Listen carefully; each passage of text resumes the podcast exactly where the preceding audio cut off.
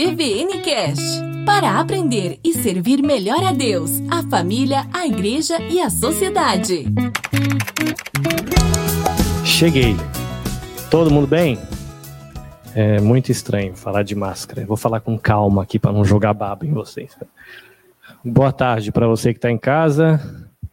Se for para fazer chique, né, igual aquele aquele povo do YouTube, é bom dia, boa tarde, boa noite, você que nos acompanha ao vivo e vai assistir esse vídeo depois. Muito bem. É, eu quero fazer uma brincadeira com você. Então, se você tiver com seu smartphone na mão, pegue o, o, o e procure o cronômetro. Muito bem, vamos ver se vai funcionar nossas tecnologias aqui. Ok. Joga, joga para mim, tio, para mim controlar. Só um instantinho. Muito bem. Se tudo correr bem, vamos ver. Ah, tecnologia. 15 segundos. Como é que vai funcionar? Você vai dar o start. Na hora que você der o start, você vai fechar o olho. E você tem que tentar acertar 15 segundos e depois você liga. Aí você vai abrir o olho e parar. Beleza? Certo? Você vai bater o dedo no start do cronômetro, vai deixar correr 15 segundos de olho fechado e para. Pode fazer. Vamos ver que é bom de contar na mente. E aí, conseguiram parar já? Quanto deu? E aí, quanto deu? Quanto deu? Deu 12? Tio, quanto deu, tio? 20? 21? Ué? Oxe, dedo, dedo estressado. Deu um segundo e onze minutos. É, tem que. Você. Vamos tentar de novo. Zera. Você aperta para ele contar e deixa. Aí você fecha o olho, quando você acha que deu 15, você abre o olho e para ele. Aí ele vai contar os 15. Se apertar duas vezes, ele liga e desliga, né? Então tem, na hora que você soltar, você fecha o olho, não aperta de novo, senão ele para. Aí você abre o olho e para. Vai dar uma diferencinha de um segundo. Vamos lá. 3, 2, 1. Valendo. E aí você de casa, tá brincando com a gente também não? Tem gente contando com a cabeça assim. assim. E aí, chegou? Quanto deu? Quanto deu aí no fundal? 13,75. 3,79. Quanto, tia? 9? Tá com pressa, hein? Tá com calma, moça. Tá... e aí, tia?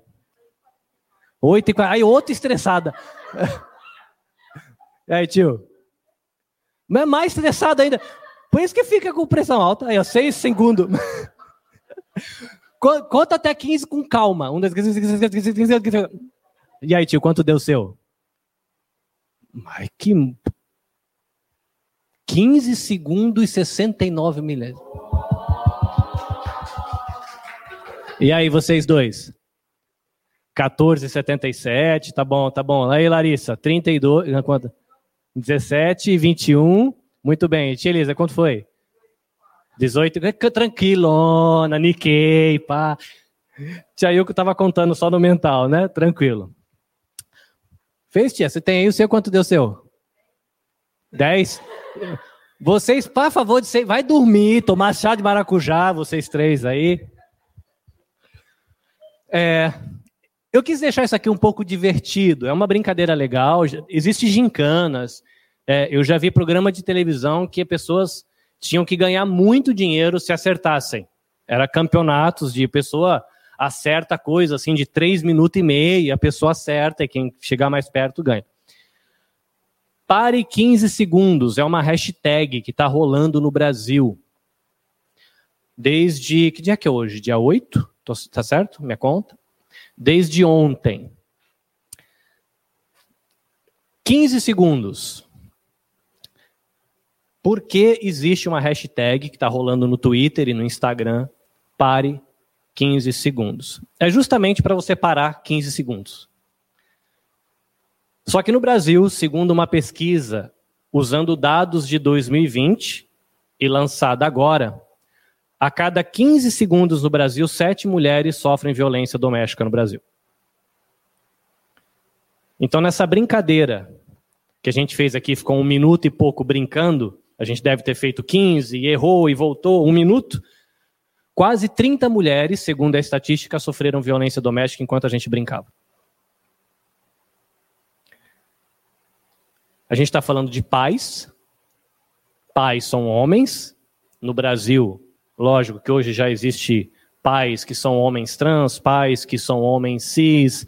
A lei permite que você seja pai do sexo feminino e tem toda uma discussão sobre isso, não é isso que a gente vai conversar hoje. Mas pressupondo que pais são homens.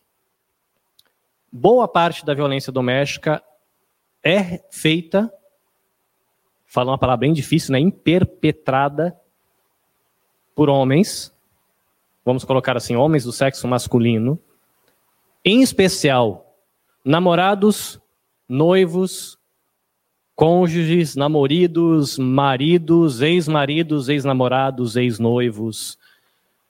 E a gente vai falar de pai. E falar de pai é falar de ser homem. E falar de ser homem é ser homem em casa, é ser homem na rua, é ser homem no namoro, é ser homem no casamento, eu queria provocar um pouquinho vocês a pensar, em especial os homens, para a mulher, eu acho que é algo informativo para vocês, para o homem, e também as mulheres vão educar os meninos que serão os próximos homens, então é válido também. Então, é só a título de, de informação, ontem, a Lei Maria da Penha, que é a lei que protege a mulher brasileira da violência doméstica lá no Brasil, ela tem algum tem certo alcance para a mulher brasileira aqui no Japão, então a mulher brasileira no Japão pode recorrer à Lei Maria da Penha, mas a Lei Maria da Penha ela não chega até aqui.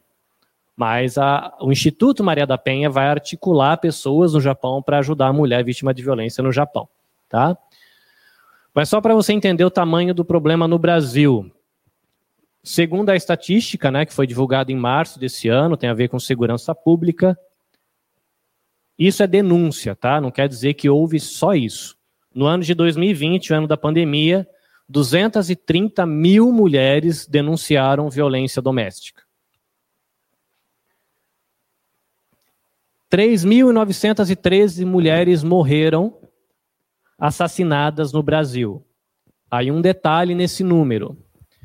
No assassinato, assassinato por briga de mulher com mulher, assassinato por briga de vizinho, assassinato por tráfico, assassinato por roubo, ou porque a pessoa estava roubando e foi assassinada, ou porque ela foi roubar alguém que era mulher e matou. Mas dentro desse número, o registro calcula ali, tem os casos, 34% a investigação entendeu que era feminicídio. O que, que é um feminicídio? O que, que você acha, Tia, que é um feminicídio? Dica.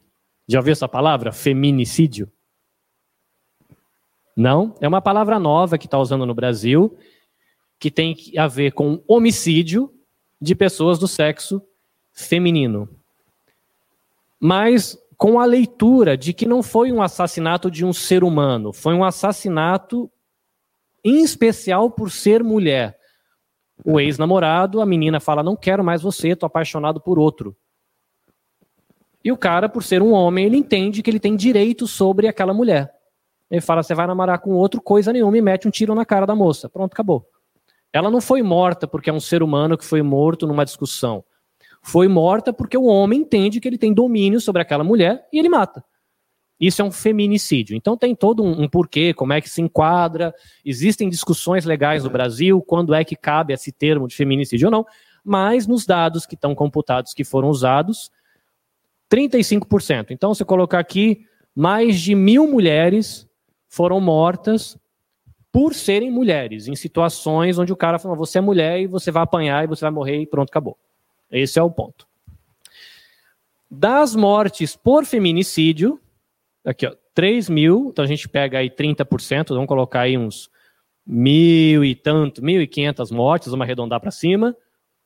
80% dessas mortes que eles estudam e falam assim, não, morreu porque o cara entendeu de que mulher é menos, de que mulher tem que ser dominada, foram feitas por companheiros ou ex-companheiros.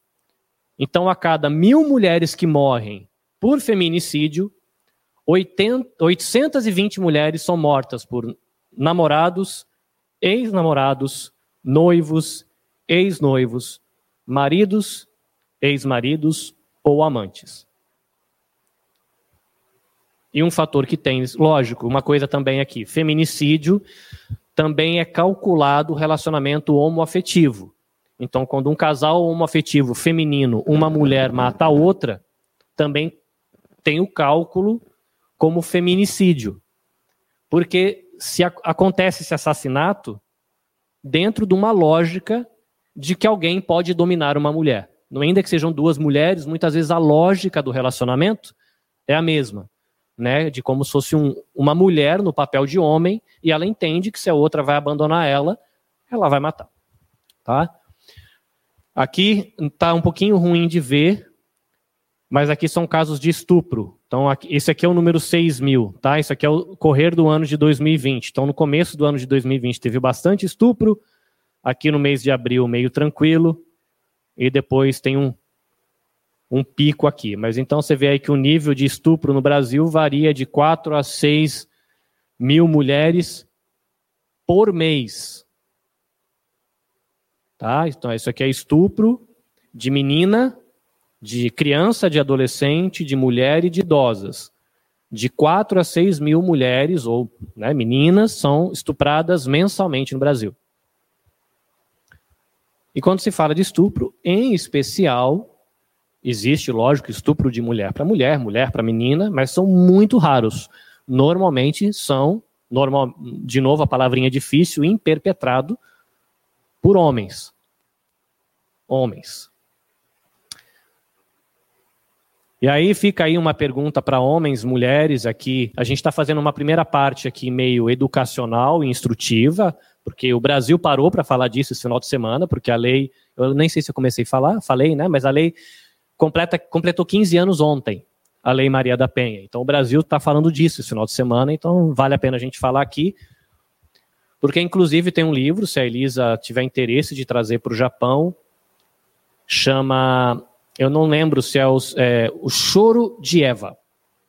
Foi lançado pela editora Thomas Nelson essa, é, esse mês, eu acho. O Choro de Eva. É uma jornalista cristã que fez uma pesquisa procurando casos de violência dentro da igreja. As duas pessoas que leram e estavam fazendo a entrevista com a repórter falaram que não deram conta de ler à noite, porque elas leram e estava fazendo mal, elas pararam e começaram a ler de manhã. Porque assassinato, estupro, violência e escambau de famílias da igreja. Da igreja. Quando a gente volta para aquele dado ali, ó, 230 mil mulheres denunciaram violência doméstica no Brasil. Não se esqueça que o Brasil hoje conta que a gente tem 33% de evangélico. Então quer dizer que 100 mil daquilo ali aconteceu dentro da igreja. Se a gente levar a proporção né, de número, não, não dá para saber se foi, mas só tendo uma ideia. Se um terço do país se diz evangélico e 300 mil mulheres sofreram violência, onde que aconteceu um terço dessa violência? Dentro da igreja.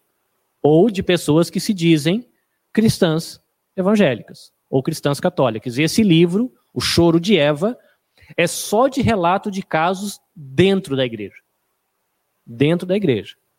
Pastores, membros, diáconos, professor de escola dominical, pastor de jovem, homem e mulher, numa relação que deu errado por causa do pecado. Entendeu? A gente está dentro da igreja, mas não pode esquecer de que igreja é um pedaço de gente do Brasil. E gente do Brasil pensa igual gente do Brasil. Com todas as demonstrações da graça de Deus e com todo o pecado do povo brasileiro. Entendeu? Por que, que mulher brasileira se veste de um jeito e mulher japonesa se veste de outro? Aí você vai para dentro da igreja, a mulher brasileira dentro da igreja e fora da igreja, as cores, a bijuteria, o tipo de maquiagem é parecido da mulher fora da igreja e dentro. Você vai para a japonesa, a japonesa fora da igreja, a japonesa dentro da igreja, é parecido. Por quê? Nós somos um pedacinho de Brasil e as mulheres e os homens japoneses são um pedacinho de Japão dentro da igreja. Com algumas diferenças, mas enfim. Primeiro, quais são os tipos de violência que a legislação brasileira hoje trabalha na hora de proteger a mulher? Primeira pergunta para ficar fácil. Quantos tipos de violência a lei brasileira que protege as mulheres de violência doméstica diz que tem? Violência, todo mundo entende. Mas quantos tipos de violência a lei brasileira diz que tem? Quando você diz de violência doméstica contra as mulheres. Pode chutar, arrisca. Uma, duas, três, cinco, trinta, quarenta, vinte, três, quatro, não sei, arrisca. A tia piscou duas vezes, pode responder primeiro, pronto. Piscou duas vezes, já ganhou a vantagem, está na vantagem. Quantos tipos de violência tem, tia? Uma, três, vinte, cinco, doze. Diz aí. O que você acha? Não tem certo e errado, aqui é um bate-papo. 20. Quantos tipos de violência você acha que a lei brasileira protege a mulher? Três tipos de violência. Ali 20, aqui três, aí, diz aí. Você que é o mais estressado, respira, calma. Chuta. Um, sete, cem tipos de violência. Pescador, cara tranquilo, provavelmente deu uns 28 segundos na hora que calculou ali. Pescador. Quantos tipos de violência o tio acha que tem? De 15 a 20. E a Tia Yuko, diz, o que, que você acha? Faz alguma ideia? Nossa. Ok. Faz ideia, Lari? Isso protege você também, o que você acha? Pede ajuda dos universitários aqui do lado. Diz aí, o que, que vocês acham, as mulheres do cantinho aí? 1, 5, 3, 4, 10, 12. Se a Sônia está confiante, pode falar, pode falar, estou sentindo. Três tipos de violência. E você, jovem, que está entrando no. está namorando, que pode ser uma bênção de Deus ou uma desgraça na sua vida, você tem que saber. Não é porque é filho do cara que fala aqui na frente que fez errado, tem que dar na orelha e levar para a polícia. É, não é não, Gil Sandro? Diz aí, não é assim que a gente tem que tratar? Ah, é porque é filho do cara do microfone, filho do cara do microfone, nada. Fez errado, dá na orelha e leva para a polícia. Diz aí, quantos tipos de violência? Dez tipos de violência. Muito bem. A lei brasileira, que é a lei que tem o apelido de Lei Maria da Penha, fala de cinco tipos de violência. O livro O Choro de Eva, ele separa dentro, ela abre um pouco mais e ela coloca 18 tipos dentro do livro, para tentar ficar mais didático. Mas a lei, ela separa tudo o que acontece nessa questão de violência contra a mulher em cinco. E tem algumas coisas que é importante a gente perceber de que eu tô, eu tô como voluntário do Instituto Maria da Penha há dois anos. E eu descobri muita coisa. Quem quiser, eu passo o arquivo depois, tá? Eu posso passar, não tem problema não. É, que eu descobri que eu era muito babaca. E segundo a lei, um criminoso e eu não sabia. Ó, que beleza. Nós falou louco, malandro. É. é. Tem muito brasileiro bobo e a gente não sabe. Inclusive a gente que está na igreja. Porque a gente acha que aquilo é normal. Como eu falei, a gente que está na igreja é brasileiro.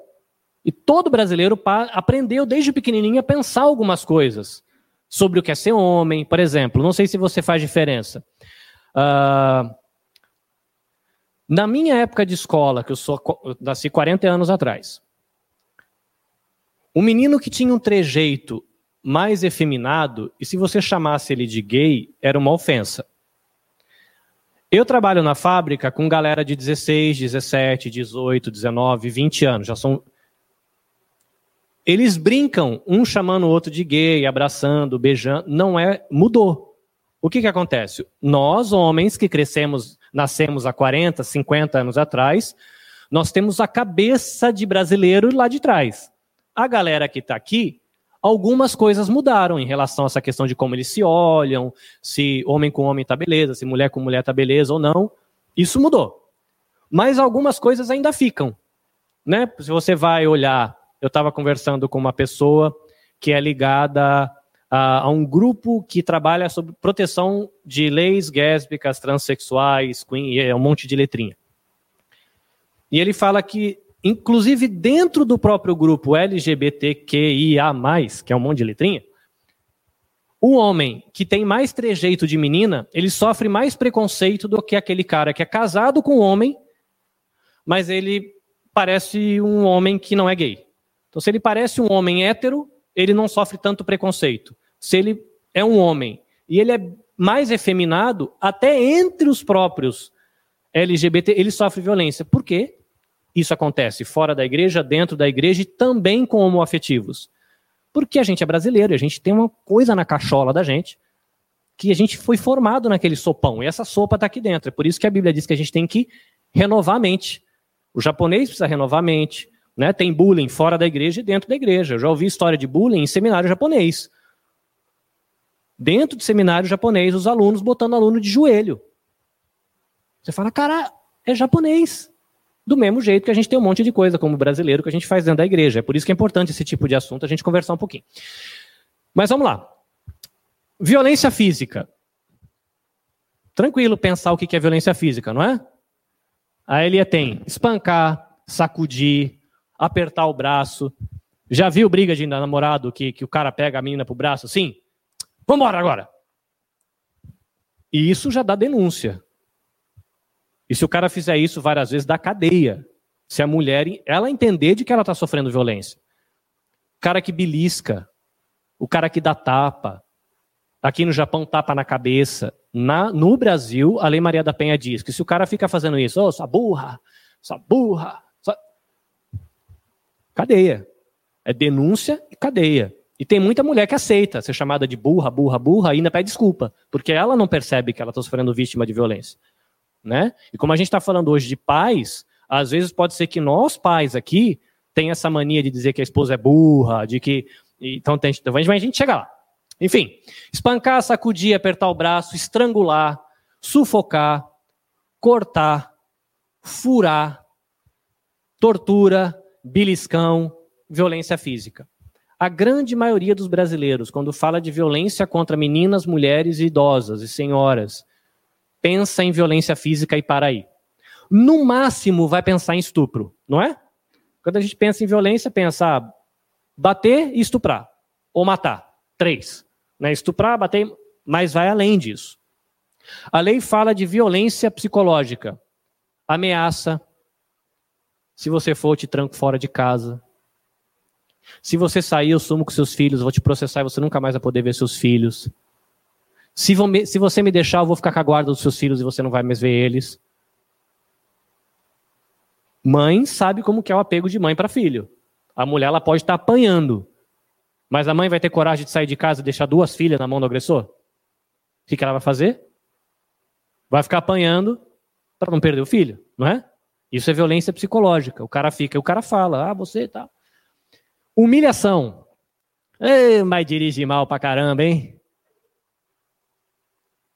Ah, não me deixa, porque se você me deixar, não tem outro que vai te aguentar. Só eu para te aguentar. E tem muito pai que é assim. E se você for assim, se arrependa, tá, pilantra? Tá vendo? É, manipulação. Tem marido que manipula a esposa também, não tem?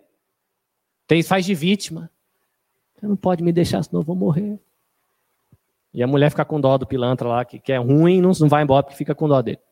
Isolamento. Quem já ouviu falar? Eu já ouvi de gente que namorou, noivou, no dia do casamento no altar. No altar. O marido virou para a esposa e falou no altar: Olha bem para tua família, porque é a última vez que você vai ver eles.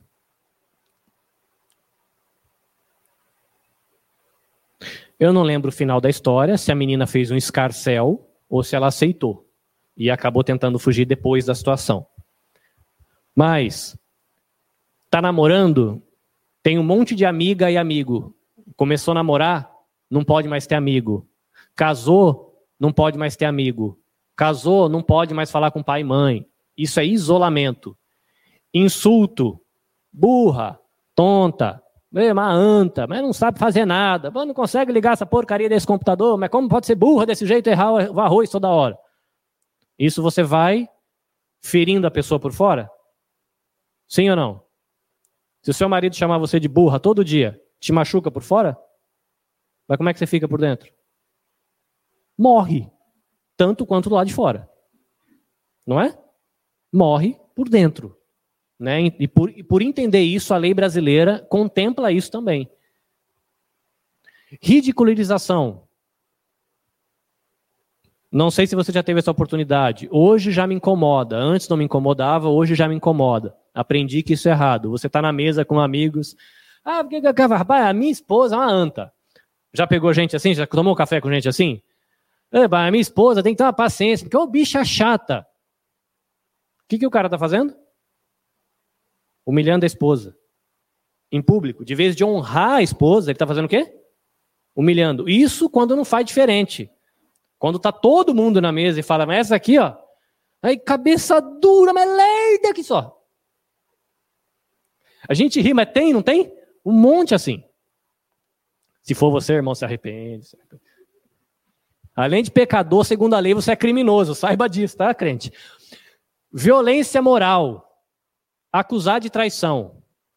Dá essa porcaria desse telefone aqui que eu quero saber se você tá, você tá, você tá com um negócio lá. Você tem, que seu chefe. Isso dá morte no Brasil, esse negócio de acusar de traição. Porque às vezes o cara encasqueta que a mulher e mata, entendeu? Então, como eles já sabem que isso dá morte, eles procuram saber. Fazer crítica mentirosa. Tem um monte de caso, inventar. Desvalorizar pelo seu modo de vestir. A mulher, que é muito comum no Brasil. Como é que a mulher brasileira se veste numa balada, por exemplo?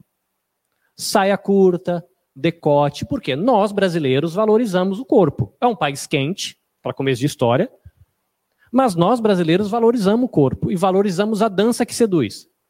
Então, o que a mulher e o cara faz quando vai para balada? O cara vai com aquele baby look, aquele bração musculoso de fora, tatuagem, brinquinho, calça apertadinha de pagodeiro, tá? A mulher vai lá com a calça apertada, com o decote, shortinho, começa a namorar, vai sair desse jeito por quê? Vai fazer programa? Virou prostituta agora? Ué, Duas semanas atrás, não foi esse tipo de menina que o cara estava procurando para namorar? Ele foi procurar que tinha saia mais curta, o que estava com o peito mais aparecendo, com o umbigo maior de fora. Começou a namorar na semana seguinte, quer que vira freira, porque se sair daquele jeito é prostituta. O que, que é isso? A menina mudou em uma semana? Não era a mesma menina que ele falou que era linda? Caraca, mas essa mulher vai para minha casa, ô oh, Jesus! Quando leva para casa, faz favor de vir a freira. É roupa no pé. Por quê? O cara começa a desvalorizar pelo modo de vestir. Mulher decente não sai desse jeito na rua. Ué, você não foi atrás de mim não está desse jeito na rua, ô diacho? Mas existem homens assim. Expor vida íntima. Alguém aqui sabe o que é nudes? É época da internet. Todo mundo tem que saber o que é nudes, porque sua filha e seu filho podem mandar nudes na internet. Quem sabe o que é nudes, levanta a mão. Tia Yuko, pessoa, tia Elisa. Tio Celso sabe o que é nudes? Ah, sem camisa, manda. No verão, na praia, manda pra tia Jane, assim, ó, eu aqui, ó. Tá certo, tio Celso, tá certo, casado pode. Que não pode mandar pra vizinha, né? Nós, de barriga de fora. Nudes é mandar foto de você peladão. Ou com as suas partes íntimas abanando pro vento. Tem os jovens hoje, e o jovem brasileiro, o jovem no mundo, tem esse negócio. O corpo seduz uma coisa muito legal é você ser sensual e ser desejado. Eu preciso malhar, eu preciso ficar forte, eu preciso estar bonito, bonita, porque eu preciso ser desejável. Sexualmente desejável. Qual é o jeito de ser sexualmente desejável? Bota as partes que está escondida para todo mundo ver e manda no zap zap para galera. Às vezes, né, vamos lá, a Bíblia ensina que a gente namora, a gente, a Bíblia não ensina que a gente namora, né? Porque namoro é uma coisa que a gente inventou depois. Mas vamos fazer de conta. Mas a Bíblia ensina que a gente tem que ter compromisso, casa, e aí depois você pode botar as partes escondidas para fora e seja feliz. No Brasil e no mundo inteiro, agora não tem mais a relação compromisso e sexo. Né? Sexo você faz a hora que você quiser, com quem você quiser, e compromisso você pensa se dá vontade. É mais ou menos assim a lógica. Então, para você dar aquela esquentada no namorado e na namorada, o rapaz tira aquele peito peludo e manda uns nudes. Não só com o peito peludo, mas com todas as partes escondidas para fora no zap zap. E a menina, para seduzir o cara, fala: Não, não quero meu namorado vendo filme pornô. Eu vou eu fazer uns, um videozinho quente aqui pro meu namorado e mandar no zap zap para ele. E a menina passa cinco anos namorando com o menino, mandando os videozinhos quentes, as fotinhas quentes no zap zap. Aí ela se apaixona por outro. O que, que o palhaço faz? Cata todos os videozinhos quentes dela e joga na net para os amigos ver. Tem muito no Brasil. Muito. Inclusive com meninas de 10, 11, 12. Porque a menina de 10, ela vê a bonitona lá do funk, do pagode, do dance music, botando os peitos para fora na live. Meu, mulher que é mulher que é, boa, é assim que faz. Ela bota o peitinho dela para fora e manda no zap zap pro namoradinho dela de 13 anos. Que depois pega e manda pros amigos, porque o homem não tem juízo nem com 40, com 13, né? né? As, as mulheres riem quando a gente fala que o homem não tem juízo com 40, que fala, ah, é verdade. Então, a gente tem que ficar esperto com esse negócio de nudes por causa dos nossos filhos, tá? Porque eles estão numa geração que valoriza muito isso e mandar nudes na universidade, na escola, é completamente comum hoje no Brasil. No Japão também deve ser, a gente nem sabe, né? Mas expor a vinda íntima. A pessoa fala, ou então aquele amigo que vai tomar no boteco, ah, minha esposa faz isso, a minha namorada faz aquilo, ela faz desse jeito, ela não sei o quê. Expor a vinda íntima. Isso é violência moral. Você acaba com a moral da pessoa numa mesa de boteco, no grupo do WhatsApp, no churrasco com os amigos. Violência sexual, estupro, mas também não é só estupro. Entra muito com essa discussão de violência sexual. Dizem que, não sei, 75, 80, não sei qual é o número de uma pesquisa que aponta que boa parte da educação sexual masculina no Brasil acontece com vídeo pornô. Você pode encher uma igreja de homem crente. Se você perguntar quem já viu vídeo pornô na vídeo, um monte de gente levanta a mão. Se não levantar todo mundo. Faz parte da cultura brasileira isso. Crente ou não. E aí você pega toda essa imaginação e a gente leva para a cama com a esposa. Aí o que a gente quer fazer com a esposa é aquilo que a gente viu lá, que aquilo lá parece legal. Só que a esposa fala, isso não é legal, isso é nojento. Mas você fala, não, você casou comigo, você vai fazer, porque assim, eu sou seu marido. Não, não vou fazer porque é nojento. Não, mas eu vi, todo mundo acha legal, eu também acho, então nós faz. E fica esse perrengue entre marido e mulher. Tem mulher que aceita, tem mulher que não aceita, tem homem que obriga. Estupro marital, quem já ouviu falar disso? O que é estupro? É você obrigar alguém a fazer sexo com você quando ela não quer. O que é estupro marital? É você estar tá casada e seu marido fala, hoje tem. Aí você fala assim, não tem não, que eu estou com dor de cabeça. Ele falou assim, hoje tem, cala a boca, hoje tem. E ele vai para cima da esposa dele e ele estupra a mulher dentro de casa. É minha mulher, é minha mulher. É um negócio meu. Eu casei com ela, ela tem obrigação de fazer o que eu quero. Eu poderia comprar uma boneca inflável ou casar. Eu escolhi casar porque parecia mais legal. Mas você faz o que eu quero a hora que eu quero. Isso é estupro marital. É obrigar a esposa a fazer sexo ou um tipo de sexo quando ela não quer. Isso é violência sexual. Dentro do casamento também é crime, tá, gente? Para você, mulher, saiba isso. Se o seu marido for um Zé Mané e entrar por essa linha, não é só conselho e oração, não. Também é crime, é denúncia, tá?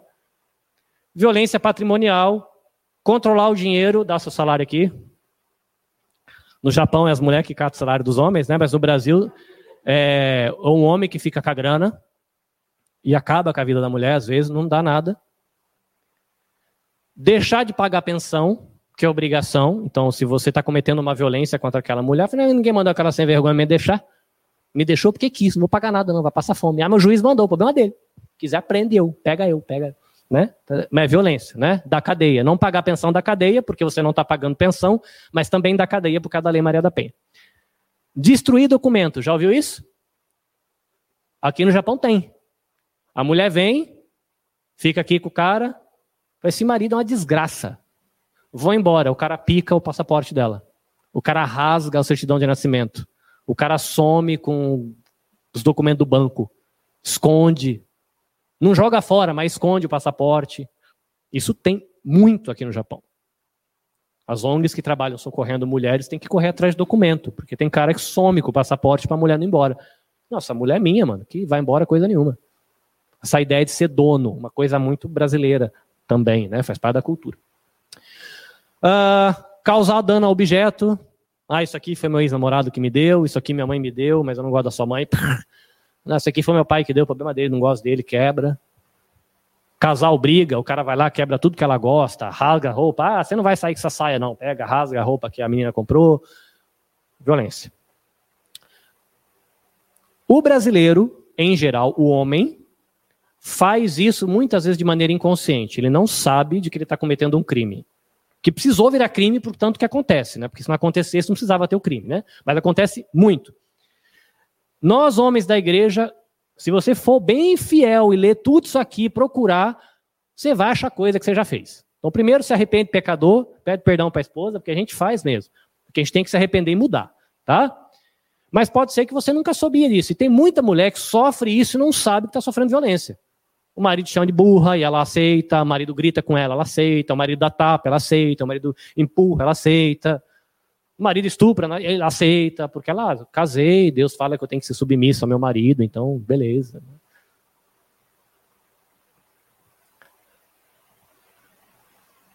Muito bem. Por que essa introdução, estou até suando de nervoso. Por que essa introdução toda triste e deprimente?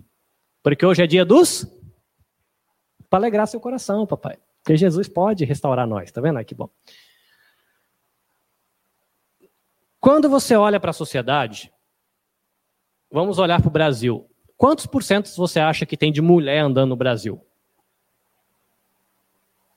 Se você olhar a sociedade inteira, assim, quanto você acha que dá? Uma mulher para cada três homens, três homens para cada duas mulheres. Tia, tia Elise é mulher dos números. Diz aí, tia Elise, o que, que você arrisca? Arrisca um aí.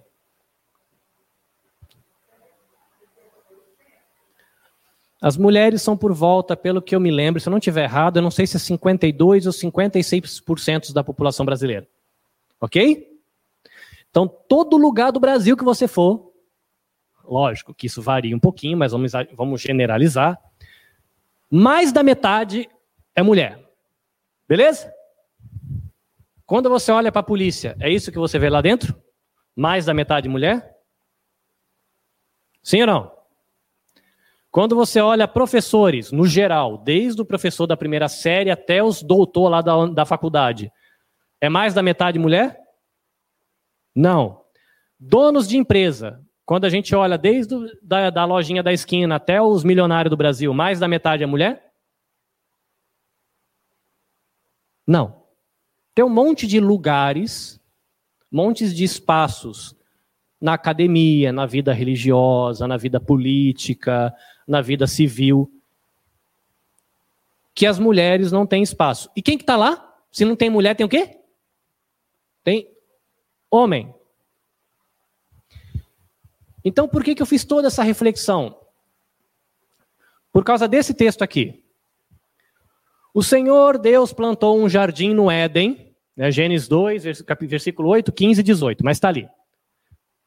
Vamos lá. O Senhor Deus plantou um jardim no Éden, para os lados do leste, e ali ele colocou o homem que ele havia criado.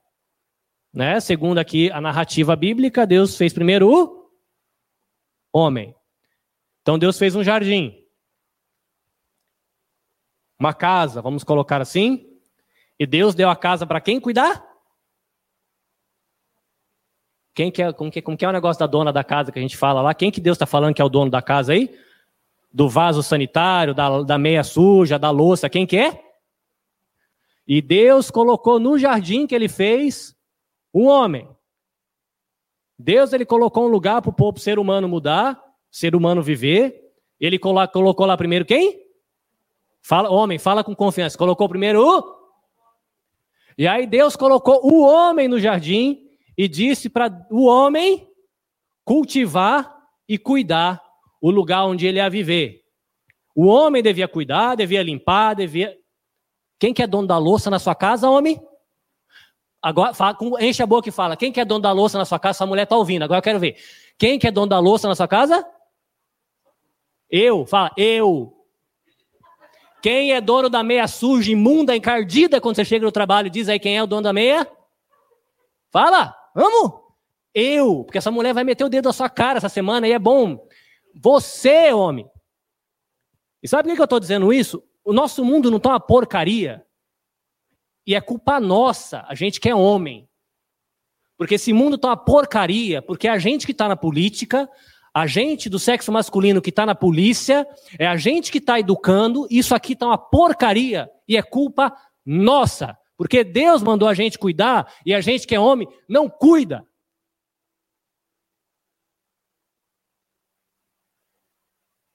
As meninas estão morrendo no Brasil por causa da gente que é homem, que está fazendo uma porcaria de serviço na liderança daquela nação. As meninas estão sendo estupradas na igreja por causa dessa porcaria de serviço que a gente, homem, está fazendo. Muitas vezes a sua mulher é infeliz por causa da porcaria de serviço que eu e você, como homem, estamos fazendo. Porque Deus plantou o jardim, colocou eu e você lá, homem, primeiro, para cuidar. E a gente não cuida da louça, não cuida da meia, não cuida da esposa, não cuida da filha, não cuida do órfão, não cuida da menina. E o Brasil está uma porcaria e a culpa é nossa. Não é a mulher que é burra, burra é nós que não dá conta de arrumar.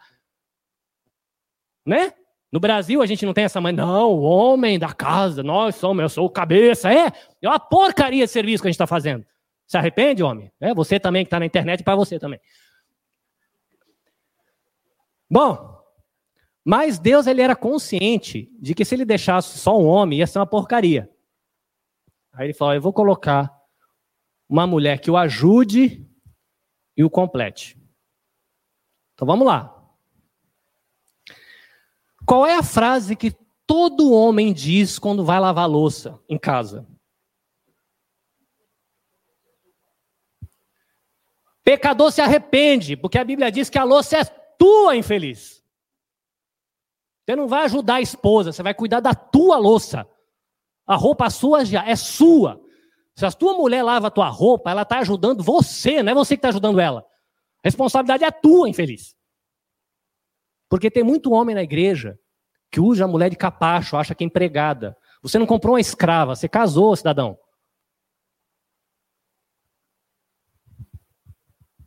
Só que Deus sabia de que se o homem tivesse que dar conta de tudo sozinho, não ia dar conta. Aí Deus falou assim: que susto. Aí Deus falou assim: eu vou te trazer uma escrava. Foi isso que ele disse? É isso que está aqui no texto? Eu vou trazer para você alguém que lhe ajude e lhe complete. Nós, seres humanos, temos a missão de cuidar desse planeta, né? Olha lá, cultivar e tomar conta dele. O que é cultivar? Quem planta aqui? Ah, os tios que plantam não estão aqui, né? A tia, a tia Elisa é o mais próximo que eu tenho de plantador, porque a tia colhe tomate, então vai para a senhora. Mas, a tia Yuka é educadora, ela, ela deve passar nesses assuntos, vamos confiar nos universitários aqui. Yuko, o que é cultivar, Yuko? cuidar de tudo para crescer. Por isso que a gente precisa das mulheres universitárias, tá vendo? O que é ser da gente sem a aqui? É cultivar para você pegar um negócio que tem um tanto e aquilo florescer e ter mais. Certo? Cultivar. Só que se você pegar e começar a fazer mais, mais, mais, mais, mais e não tiver juízo, a gente acaba com tudo igual a gente está acabando com o mundo aí fora, né? Porque a gente não está tomando conta. Deus falou: cultiva e toma conta. Agora você tem um casamento. O que você tem que fazer com o casamento? Cultiva e toma conta. Aí você namorou com muita namoração e nasceu os dois, três, quatro, cinco filhos. O que você vai fazer com esses filhos? Cultiva e toma conta. Só que nós, homem que está mandando no Brasil lá, está fazendo uma porcaria de um serviço, né? Que o Brasil não anda. Ah, Brasilzão que não anda. A culpa é nossa, né? Se os crentes se arrepender dos pecados que tem, tomar juízo, começar, né? Aí o Brasil vai para frente, né? Quase 40% evangélico, aquele treino muda, não dá para entender, né? Muito bem.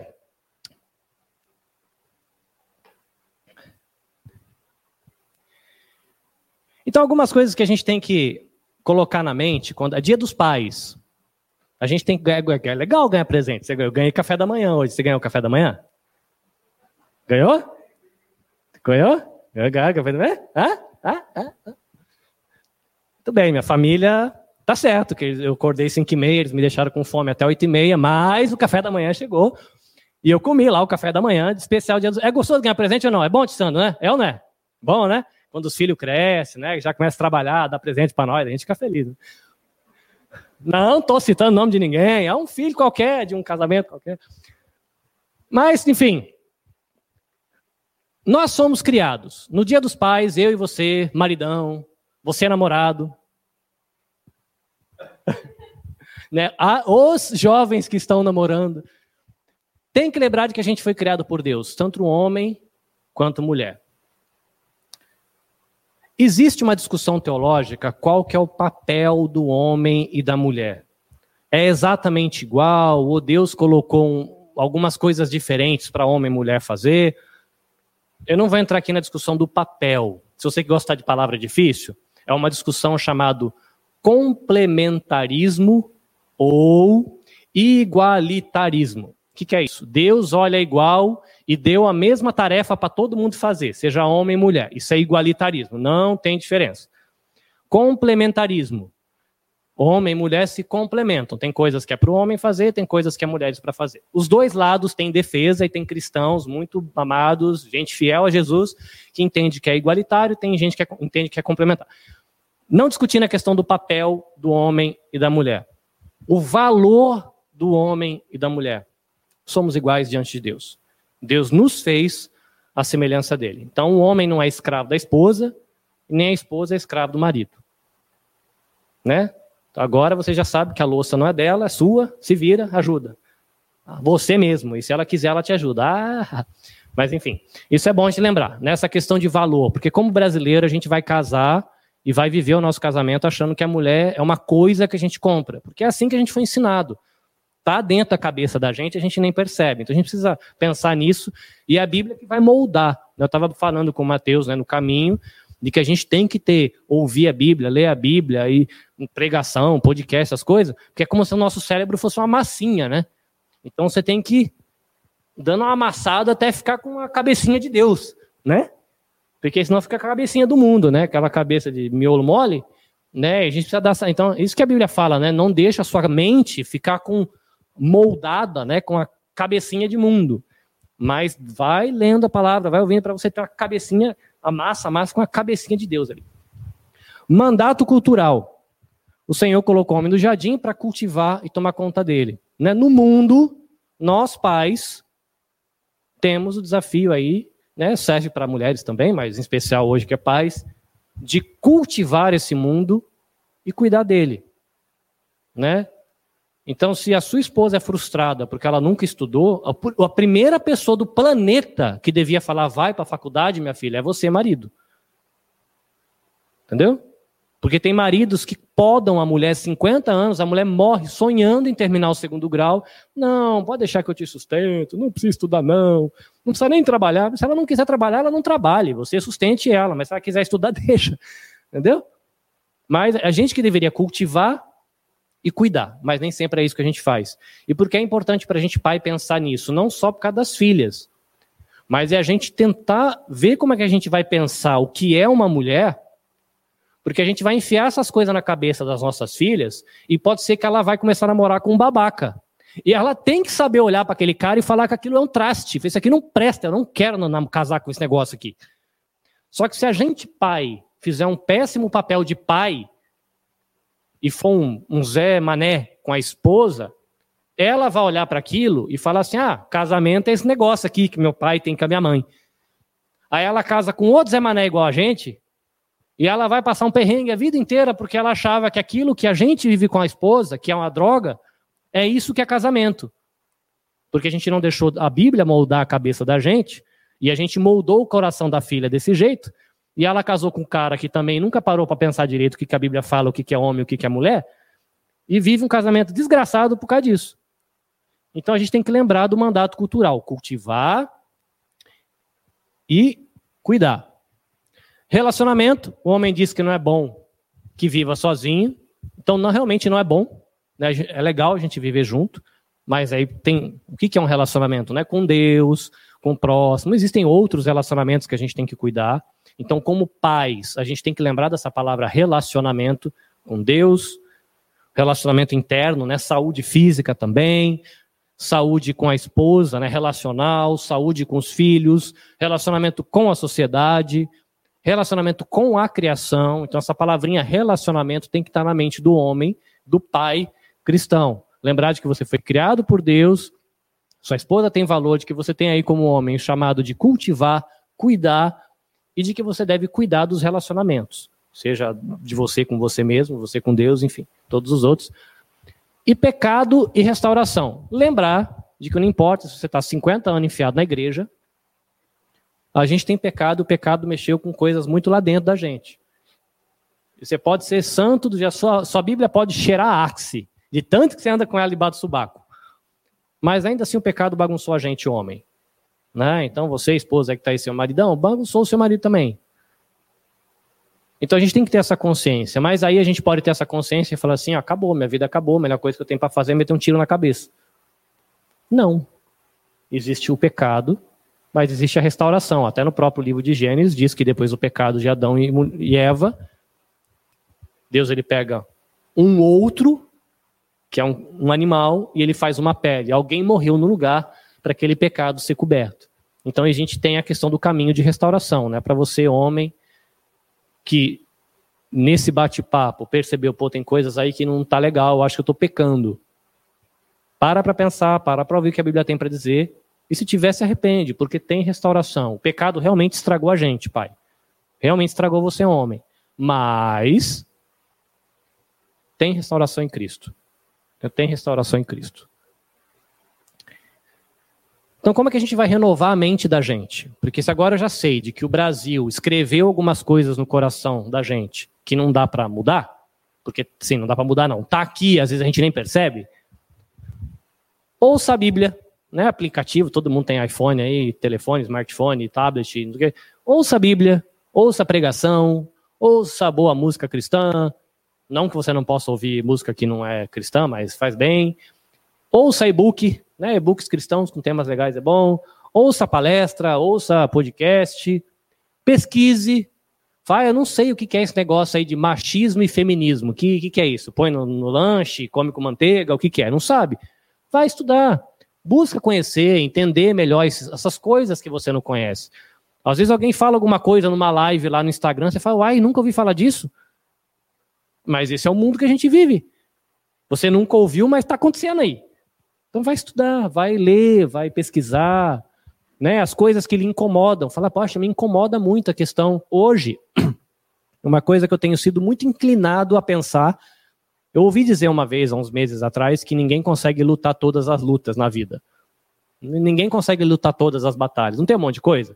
Se você pudesse consertar o mundo, quantas coisas você consertaria, tia? Diz aí umas quatro, cinco. Fome? Você ia consertar a fome? Ia? Doença? Divórcio? Orfandade? Estupro? É, crise ecológica? A gente ia querer. Mas eu ouvi dizer que a gente não consegue lutar todas as lutas. Então, uma coisa que eu tenho me inclinado, e, e dizem que um, um bom, um bom termômetro para você saber aquilo que pode ser uma luta você travar na sua vida, uma batalha, para mim tem sido pensar em masculinidade. O que é ser homem? Você perguntar pra gente aqui o que é ser homem é uma coisa, perguntar pra molecada de 15 outra é uma coisa completamente diferente. Mas o que é ser homem? E o que é ser um homem bíblico? O que é masculinidade saudável? O que é uma masculinidade ruim? Que, enfim, e eu tenho me inclinado a pensar muito nisso, então eu estou tendo que pesquisar, comprar livro, ouvir palestra, porque eu não sei. Eu, eu ouço umas coisas que assim, rapaz, mas nunca ouvi falar essa palavra aí, que raio de palavra é essa? Não, a gente tem que pesquisar. Isso ajuda você a renovar a mente, porque você vai ouvir e aí você vai para a Bíblia, lê um autor bíblico, lê um autor cristão, e aí você lê um cara que não é cristão, e você vai moldando a sua mente com as escrituras, enfim. Leitura, leia a Bíblia, leia livro físico, leia e-book, leia blog, acompanhe rede social, Twitter é para ler, Instagram, a galera posta a imagem lá, e às vezes tem, tem canais legais que sempre postam pensamentos toda semana. Então, usa da tecnologia para ser sua amiga, para você ler, para você ouvir e para deixar Deus formar a sua mente porque a gente é pecador nesse mundão.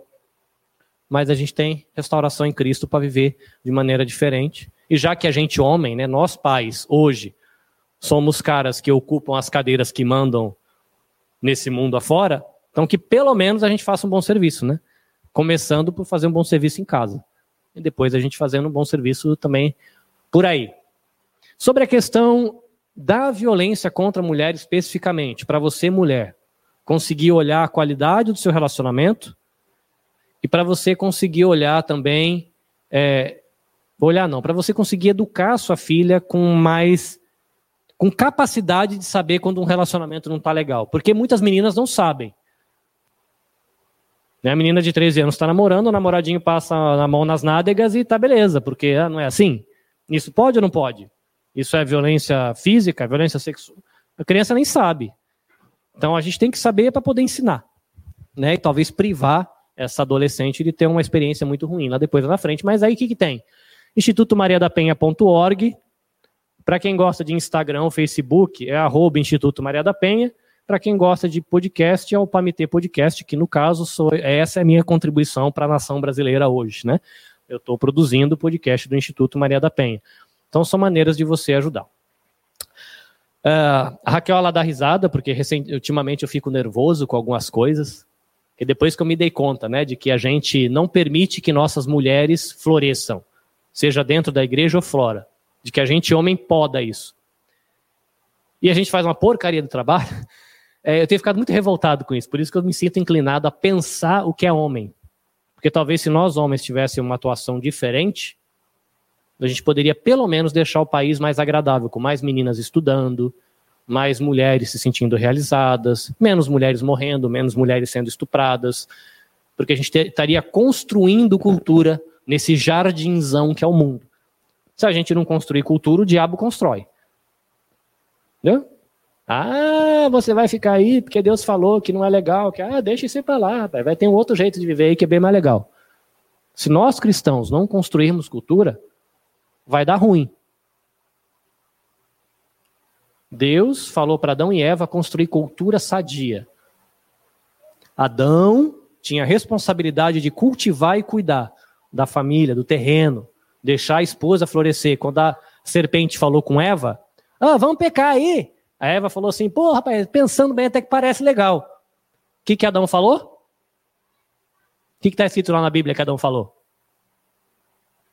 Hã? O idiota do Adão não falou nada. Adão podia ter aberto a boca e construído cultura, pensado, levado a mulher a refletir. Não porque ela fosse uma eh, tonta que não sabe pensar, mas é justamente porque ela sabe pensar. Falou, olha, vamos considerar, pô, olha o que Deus falou, olha o que esse cidadão aí, a serpente está falando.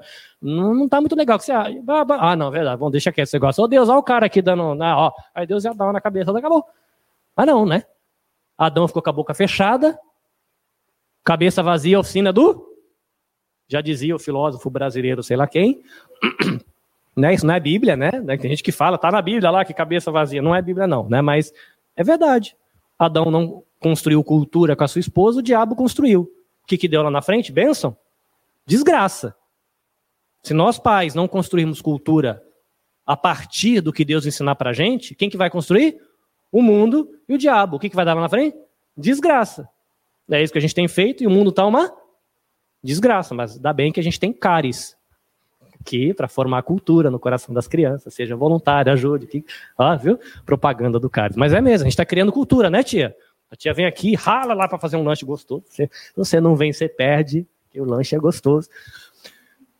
A gente está construindo cultura, porque se deixar, se não plantar semente de cultura de Deus no coração dessas crianças, o diabo planta. E depois lá na frente essas crianças vão ter o quê? Desgraça, um casamento que não presta, uma profissão, frustração, blá blá blá. Dá para ver que ser pai não é só levar a mulher para o banho e levar o salário para casa. Ser pai é muito mais do que sexo e dinheiro. Ser homem é muito mais do que sexo e dinheiro. Né? Aí, para a gente terminar com uma coisa bem brasileira, muita gente pode ouvir né, esse bate-papo hoje falar: Cruz Credo, Carlinho, que pregação. A gente precisa falar disso. Qual foi a última vez que você entrou numa igreja e ouviu a palavra pênis e vagina? Jesus está falando palavrão, não é palavrão, é parte do corpo, dedo, nariz, orelha, pênis e vagina. Qual foi a última vez que você entrou numa igreja e ouviu essa palavra?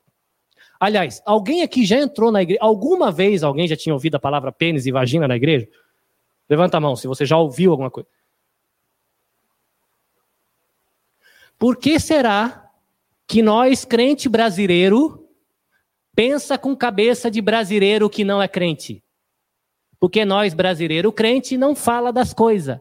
Vai lá no Instagram de todo mundo tá falando de pênis, vagina, seio, nádegas, anos. A gente não fala dentro da igreja, aí a cabeça do crente fica a cabeça de mundo. Aí os nossos jovens ficam com a cabeça do mundo, os nossos maridos ficam com a cabeça do mundo, as nossas. Carlinhos é meio doido, mas talvez Deus tenha seus propósitos, né, tia?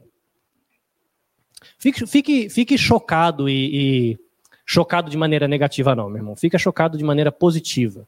A gente precisa ter coragem de falar dessas coisas. Falar de homoafetividade, falar de sexo, falar de violência, falar de estupro no casamento cristão. Tem que falar. Porque a mulherada fica quieta porque sabe que na igreja não pode falar dessas coisas. O marido está viciado em pornografia, em masturbação, e ele vai falar com quem? Quem tem coragem de chegar para o pastor da igreja, pastor, rapaz, tô, tô todo final de semana lá, ó, masturbação e filho pornô. E eu sou pastor de jovem, aí? Alguém tem coragem de falar isso? Não tem, porque ele está com medo de ser queimado dentro da igreja. Mas a gente precisa falar disso, para que as pessoas tenham possibilidade de abrir o coração para falar disso. O pecado não olha para cara, isso é crente, aquele não é. Não, crente não vou. Pecado, irmão, tá na geral. Na gente, pai que está na igreja, a gente, pai que não é. Então a gente precisa ter essa abertura para conversar e falar disso. Deus abençoe, feliz dia dos pais. E que Deus nos dê a graça da gente pensar toda essa salada que a gente conversou aqui hoje. E ver como Deus deu uma responsabilidade, uma tarefa linda para a gente. De ver o mundo florescer. A gente pode contribuir para que o mundo floresça. Paizão.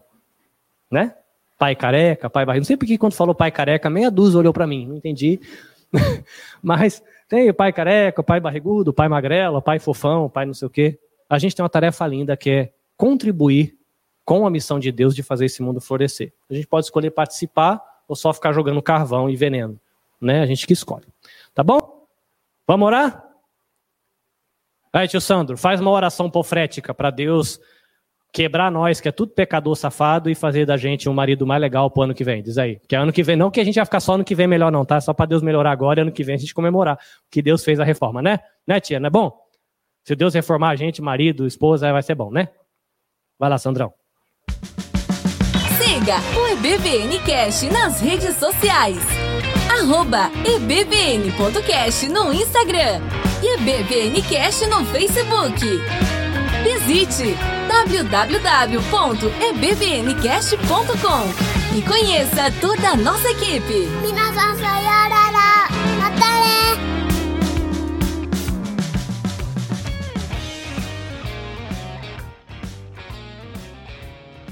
Este episódio foi editado pelo Nabecast. Saiba mais em www.nabecast.jp. Nabecast, conectando pessoas, desenvolvendo amizades, construindo parcerias e compartilhando vida através de podcasts.